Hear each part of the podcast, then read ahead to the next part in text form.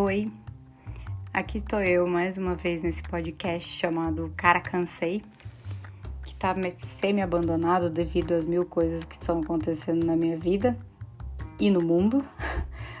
Porém, hoje eu venho aqui gravar por uma razão especial, porém não boa. Eu recomendo que vocês ouçam o episódio de hoje. A ideia principal é deixar mesmo aqui um registro para a posteridade sobre esse momento que eu tô vivendo, depois poder ouvir e quem sabe rir de tudo isso lá no futuro. Bom, vamos lá. Eu vou começar a contar desde o comecinho para que vocês entendam a história como um todo, tá? Quem me conhece sabe que eu sempre fui uma pessoa bem cuidadosa quando o assunto é fazer exames e consultas médicas. É, algumas pessoas até falavam, brincavam comigo que eu era doida da consulta médica ou que dava prejuízo para o plano de saúde. E principalmente esses exames voltados para as mulheres, ou melhor, os exames ginecológicos. Todos os anos, desde quando eu comecei a menstruar, eu faço preventivo, Papa Nicolau, enfim, tudo que é necessário fazer. E sempre correu tudo bem. Todos esses anos. Em 2019, é, eu trabalhei em uma empresa que me causou alguns danos psicológicos e físicos, devido à pressão do trabalho, ao assédio moral, à falta de profissionalismo que rolava lá dentro a ausência de uma cultura decente dentro dessa empresa. Enfim, vários absurdos. E eu, como esponjinha que sou, suguei tudo, né? E nesse ano de 2019 eu comecei a ter alguns problemas relacionados à minha menstruação. Basicamente, surtada eu tava, louca eu tava, ansiosa eu tava, mas a menstruação pegou assim. E é uma parada que nós mulheres, é, a gente fica ligada a isso porque, mais do que qualquer coisa, é um saco, né? Menstruar é um saco. Apesar de hoje existir coletor menstrual, existir as calcinhas, né, que, que absorvem, você não precisa usar mais absorvente e tudo mais, menstruar é um saco. Tem muita gente que romantiza, que fala que ah, é a essência da coisa, que é, é o que for. É um saco. E, nesse meu caso de 2019, pior ainda, porque eu passei quase três meses menstruando sem parar enquanto eu trabalhava nesse lugar tóxico.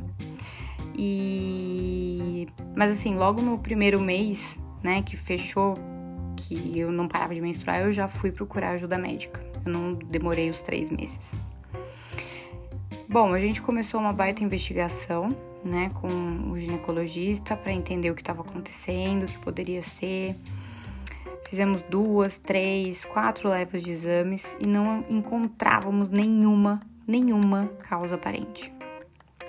Os exames eles começaram a ficar cada vez mais nichados, mais segmentados, né? Umas coisas bem birutas assim que eu tive que fazer de exame que eu nem imaginava que existia. Mas o médico não encontrava nenhuma resposta até que chegou o dia, o infeliz dia, que eu tive um burnout dentro do trabalho. Isso em 2019 ainda. E esse dia foi um dos piores dias da minha vida, porque eu achei que eu realmente ia bater as botas, porque eu não conseguia respirar. Isso tudo aconteceu depois de uma discussão com uma pessoa patética dessa mesma empresa, e essa situação me jogou de cabeça no hospital eu fui pro hospital com uma respiração super curta, parecia que o meu pulmão ficava na minha garganta e eu só conseguia respirar do nariz até a garganta e voltava. Mas um dia eu venho aqui para contar um pouquinho sobre essa história de burnout, já que sem orgulho nenhum, eu falo que eu já passei por dois na minha vida e uma das coisas que eu espero não passar mais é esse tal de burnout. Mas eu venho aí para falar em um outro momento. Mas voltando ao assunto, logo que eu tive esse burnout nessa empresa, em 2019, eu tô frisando muito 2019 para vocês entenderem mais para frente o porquê. É, eu fiquei afastada, né, por atestado médico por algumas semanas, me tratando, cuidando da minha saúde, do meu psicológico, indo em psiquiatra, fazendo terapia, né, é, enfim, todos os médicos. E depois de alguns dias, na verdade, depois de algumas semanas, não chegou a dar um mês, é, de uma maneira quase que mágica, minha menstruação voltou ao normal. É, aquela sangria desatada cessou e eu voltei a menstruar normalmente, a cada 28 dias, tudo lindo e maravilhoso. Depois disso, chegamos à conclusão, junto com o médico, que aquele ciclo totalmente desregulado, que eu nem posso chamar de ciclo, era devido ao estresse, à ansiedade e a tudo que eu estava passando naquele momento, daquele momento dentro do trabalho. Ok, corta aí. Então, cronologicamente, estamos falando aí do final do segundo semestre de 2019, tá? Logo em 2020, no começo do ano, começou essa, esse inferno dessa pandemia. E os meses passando, a gente tudo socado dentro de casa e eu, particularmente, evitando sair de casa de todas as maneiras, principalmente evitando clínicas, laboratórios, hospitais, isso nem passava na minha cabeça. Afinal, eu tive amigos que pegaram a Covid-19 depois de irem né, nesses estabelecimentos de saúde. Eu saía para farmácia. Bom, já passei aqui antes falando sobre essa loucura que foi o ano passado. Bom, final do ano de 2020 chegou. Eu lembrei que eu precisava ter feito todos os exames ginecológicos, afinal já tinha dado um ano. Mas como a pandemia ainda estava pegando forte, eu pensei, ah, daqui um tempinho eu faço de novo os exames. Afinal, em 2019 estava tudo bem, né? E por conta de alguns meses, nada sério vai acontecer. Foi isso que eu pensei. Pois bem. Então a gente corta aí pro ano de 2021. Agora, a gente continua na pandemia. O cenário, bom, tá pior do que quando começou. Só para atualizar, que eu gosto sempre de atualizar, né, nesses episódios do podcast. Hoje nós estamos é, batendo aí quase 3.500 mortos por dia aqui no Brasil e já soma mais de 310 mil mortos, que é surreal.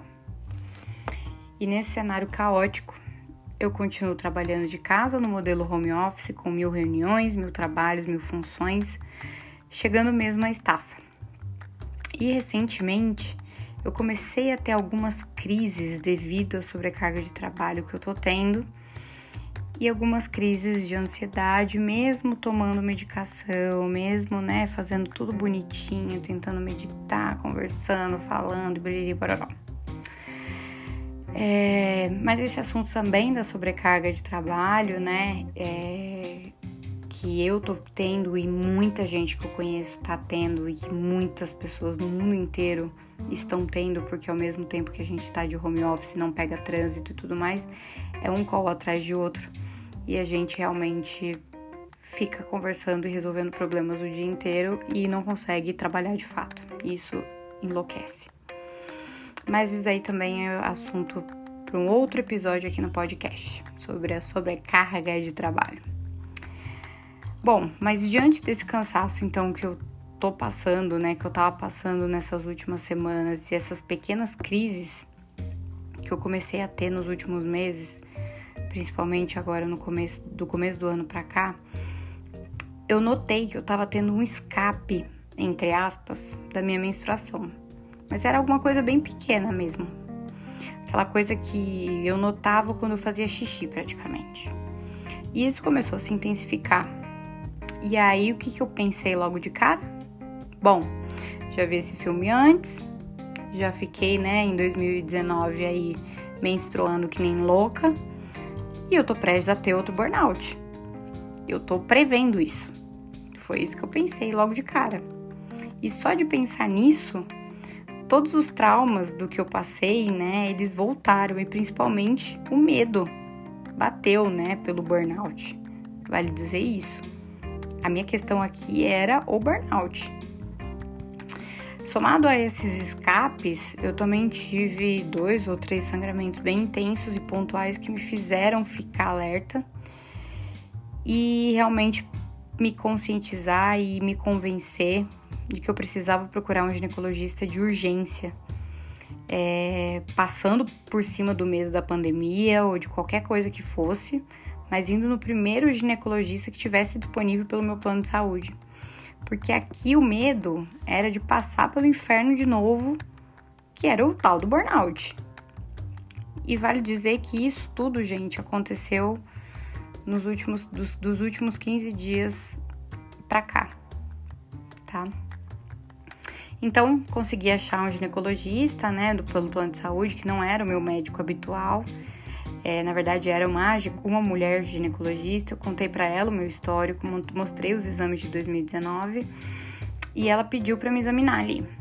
Na hora que ela me examinou, ela já disse que conseguia ver ali, né, no colo do útero, uma lesão. E então ela me mostrou que além de tudo, essa lesão ela estava sangrando. Existia uma protuberância para fora, é, anormal, né? Mas não exacerbada, não exagerada, mas existia que ela estava sangrando. E de uma maneira muito ética, muito sensível e delicada, ainda bem, ela me disse que, apesar da gente estar no pior momento da pandemia, que eu precisava fazer alguns exames com urgência sim, pois aquilo que ela estava vendo poderia ser algo simples de resolver, poderia ser algo médio de resolver ou que poderia ser um câncer de colo de útero. Mas que não era para me preocupar até então, que eu tinha que fazer os exames e esperar sair o resultado dos exames para saber o que de fato era. Mas ela já me alertou. E aí vale uma pausa, porque nesse momento em que ela me alertou, o meu mundo parou. Sabe quando dá aquela gota, você cai uma gota na tua cabeça e dá aquele tum? E ela falava e eu não entendia mais o que ela estava falando. E hoje eu tenho certeza de que esse momento ele acontece com todo mundo que ouve isso vindo de um médico diante de algum problema de saúde ou diante de alguma consulta de rotina. A gente, nesse momento que ouve a palavra câncer, a gente não entende mais nada. O coração dispara, os olhos se enchem de lágrimas, a gente engole seco e só resta respirar fundo, fazer aquela cara de ok, doutora Vou fazer todos os exames que for necessário e a gente vê, né? Mas por dentro a gente já tá ruindo. E aí, então começamos uma uma etapa diferente aqui, né, nesse próprio episódio. Eu começo aqui então a contar para vocês o meu relato de como estão sendo os meus últimos dias, né? Voltando na, na cena, né, onde eu tava na ginecologista, totalmente perdida, arrasada, voltando para casa, desesperada mesmo, real oficial. Cheguei já marcando todos os exames que a médica tinha me pedido, já ligando para as pessoas do meu trabalho que eu tinha compromissos ou entregas para fazer. É... Eu tentei mesmo assim manter minha cabeça boa mas bateu um sentimento maluco, aquele tal do feeling, sabe? Então ele veio de uma maneira como ele nunca veio antes. E eu só conseguia pensar. A única coisa que eu conseguia pensar era: gente, em 2019, segundo semestre até o final do ano, tava tudo bem. Como assim agora eu já posso ter um câncer? Dentro de mim. Era a única coisa que eu pensava e eu tava muito puta já. Eu já tava muito puta. Pois no dia seguinte eu consegui, né? Nesse mesmo dia eu consegui marcar todos os exames pro dia seguinte. Aí eu fui fazer todos os exames que a médica me pediu e começou a saga de esperar os resultados. Isso daí é uma loucura. Eu falo que é, deveria ser proibido, né? Os, os laboratórios irem soltando gradativamente os resultados, deveria soltar tudo de uma única vez. Porque no meu caso, depois que eu fiz os exames, depois de alguns dias saiu um dos resultados. E um desses resultados, que não era a biópsia que a médica tinha pedido, é, ele era importante e o resultado dele não deu muito positivo. Claro que nesse momento eu já fui né, no Dr. Google para ver o que, que poderia ser e eu já me liguei, né? Que coisa boa não era. Já aproveitei e liguei para minha mãe, que é médica, e ela mandou eu ir atrás do ginecologista que é filho do meu ginecologista, né? Esse ginecologista ele é da família e de vários amigos da família. E o filho dele atende aqui em São Paulo e que eu conheço ele praticamente a vida toda. Mas para mim ele não era ginecologista, ele era gineco, mas ele tinha partido para parte da, da mastologia e tal, e que não atendia. Por isso que eu não cogitei ir com ele. Bom, a gente sincronizou as agendas, né? Onde eu ia passar com ele logo que todos os exames saíssem, que deveria acontecer até o dia 31 de março. Foi isso que o laboratório me falou. Até dia 31 de março sai todos os resultados. Mas é claro que todos os dias eu entrava no site do bendito laboratório umas cinco vezes por dia para ver se já tinha saído algum outro exame. E nada até então. Mas aí na sexta-feira agora, agora, dia 26 de março, de madrugada, é, exatamente às três horas da manhã eu acordei angustiada. E eu resolvi pegar o computador e abrir o site do laboratório de novo. Eu tinha visto durante o dia, durante a quinta-feira, é, o site, mas não tinha nada.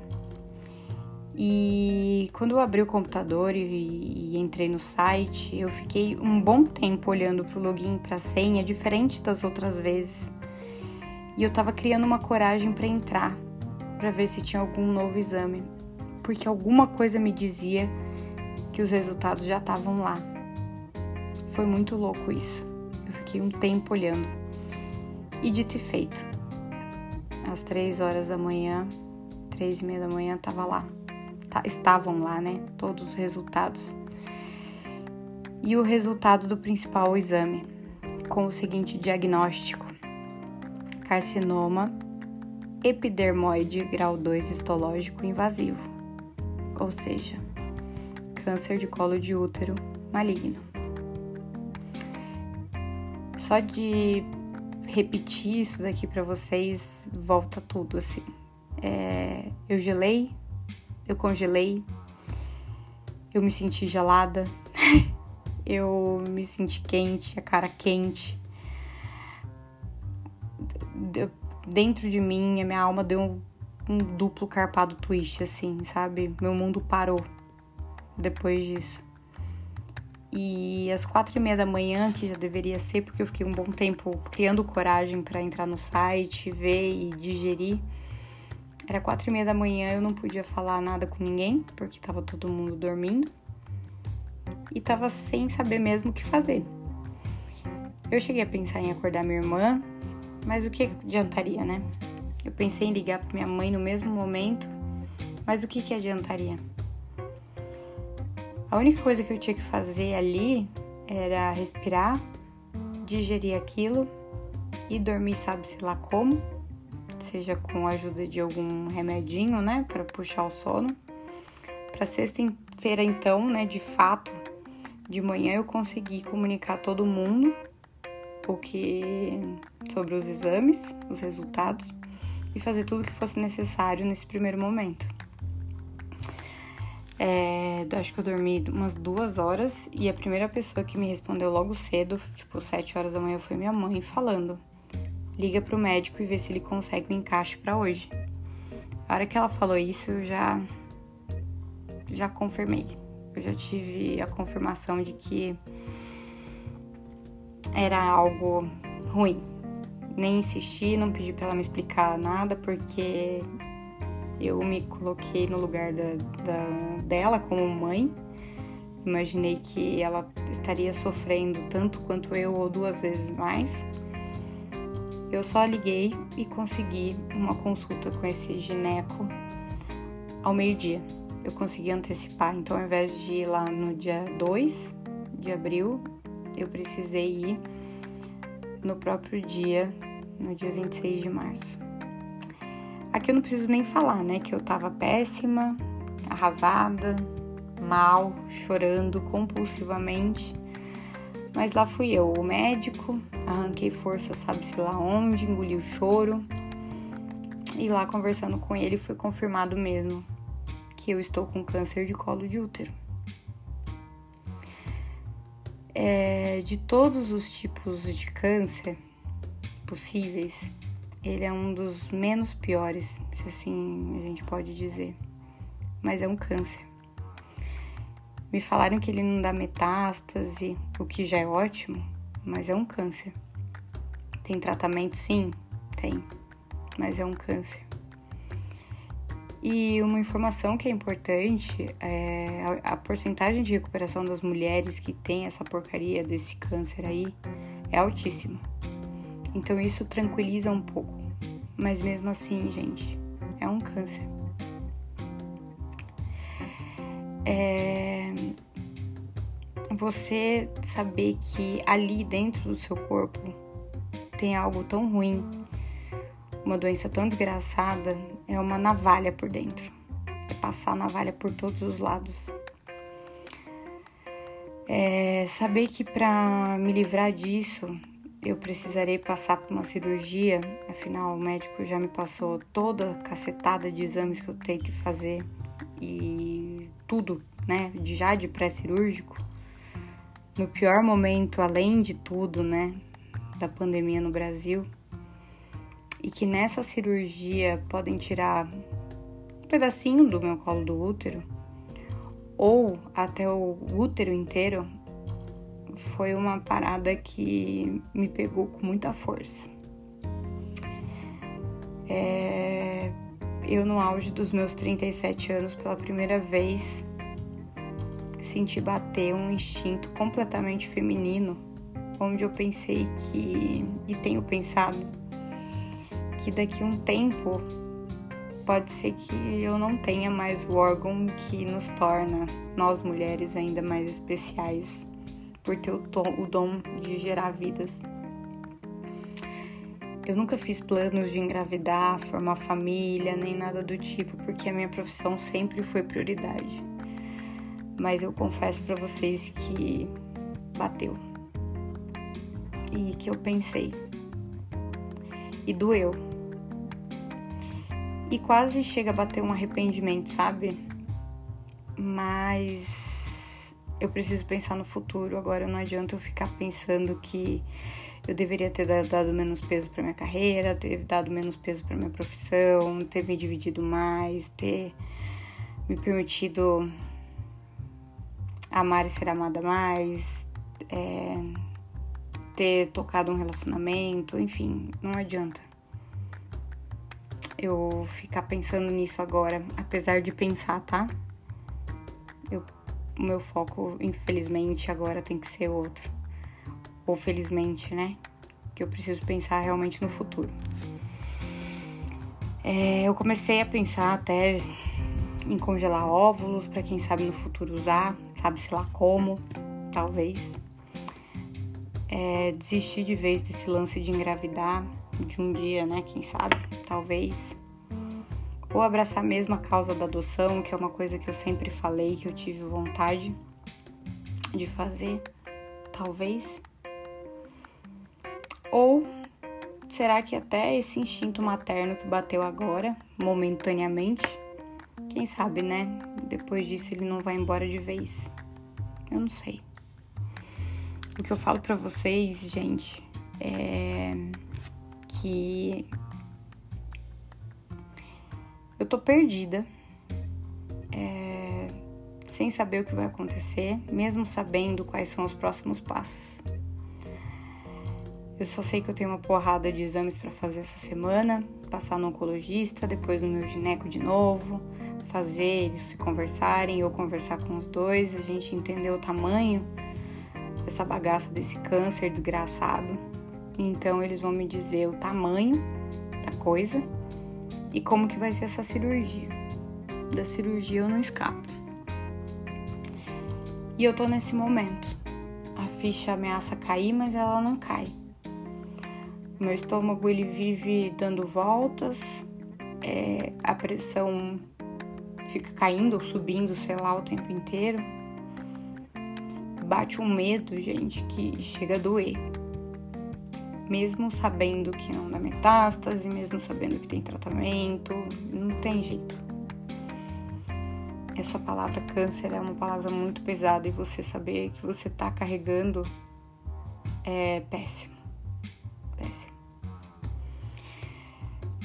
É... A fala, ela falha na hora, nesse momento da conversa. Porque até então eu conto tranquilamente tudo, né? Como que foi o histórico até agora. E agora, nesse momento onde eu preciso conversar e falar sobre o momento atual, é quando complica. E principalmente quando eu vou falar com os meus amigos ou familiares ou pessoas que eu amo, ou pessoas que me amam. A única vontade que eu tenho hoje ainda é de ficar no colo das pessoas que eu amo. Eu queria poder chamar todo mundo que eu amo e tá, colocar todo mundo aqui dentro da minha casa comigo. Mas além de ser difícil, né? Porque pessoas moram em diferentes lugares e tudo mais, de quebra ainda a gente tem essa caralha dessa pandemia que você não pode aglomerar com as pessoas. É... Eu tô passando por esse momento num, num momento péssimo, nada propício né? Onde nesse momento o que a gente mais quer é estar perto das pessoas, é receber o abraço das pessoas, o colo das pessoas.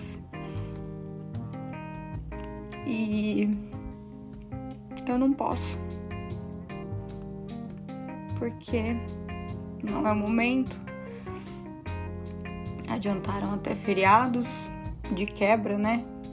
Desse lockdown fajuto, sei lá o que, que acontece, que é e não é. é... E falar que tá, tá sendo muito difícil. E é isso. Eu deixo aqui gravado esse episódio aqui no Cara Cansei. Hoje, dia 29 de março, segunda-feira, eu tô começando de fato um novo capítulo da minha vida, onde eu vou precisar ter a cabeça muito boa e não me deixar abater por todos os momentos que estão por vir. Que eu sei que, que não vai ser fácil, principalmente quando tiver essa, essa decisão sobre a cirurgia. E eu aproveito também para dizer para vocês que o mês de março, ele é chamado de Março Lilás, que é o mês de conscientização contra o câncer de colo de útero. Coincidência, né? Ou talvez não, né? Então, menines que estão me escutando, as meninas Consultem anualmente seus ginecologistas e todos os médicos que for necessário. E menines, falem com as mulheres sobre a importância de irem ao médico, independente de qualquer coisa. E aí podem, vocês podem ouvir ou vocês podem pensar, ah, mas eu não transo com homem, foda-se. Você tem que ir no gineco. Ah, Vicky, mas eu não transo com ninguém há muito tempo. Foda-se, você precisa ir mesmo assim no ginecologista. Ah, Vic, para, meu, eu sou casada, não tem essa, já tive filho. Foda-se, você tem que ir ao ginecologista. Ah, Vic, dá nada não, eu uso camisinha todas as vezes, tomo anticoncepcional. Porra, você também tem que ir no ginecologista todos os anos. Não tem essa, gente. Eu em 2019, no segundo semestre, não tinha nenhum indício de nada, tava tudo bem. Que dirá o indício de um câncer. E depois de um ano e meio, eu tô aqui falando para vocês que eu estou com câncer maligno no colo do meu útero.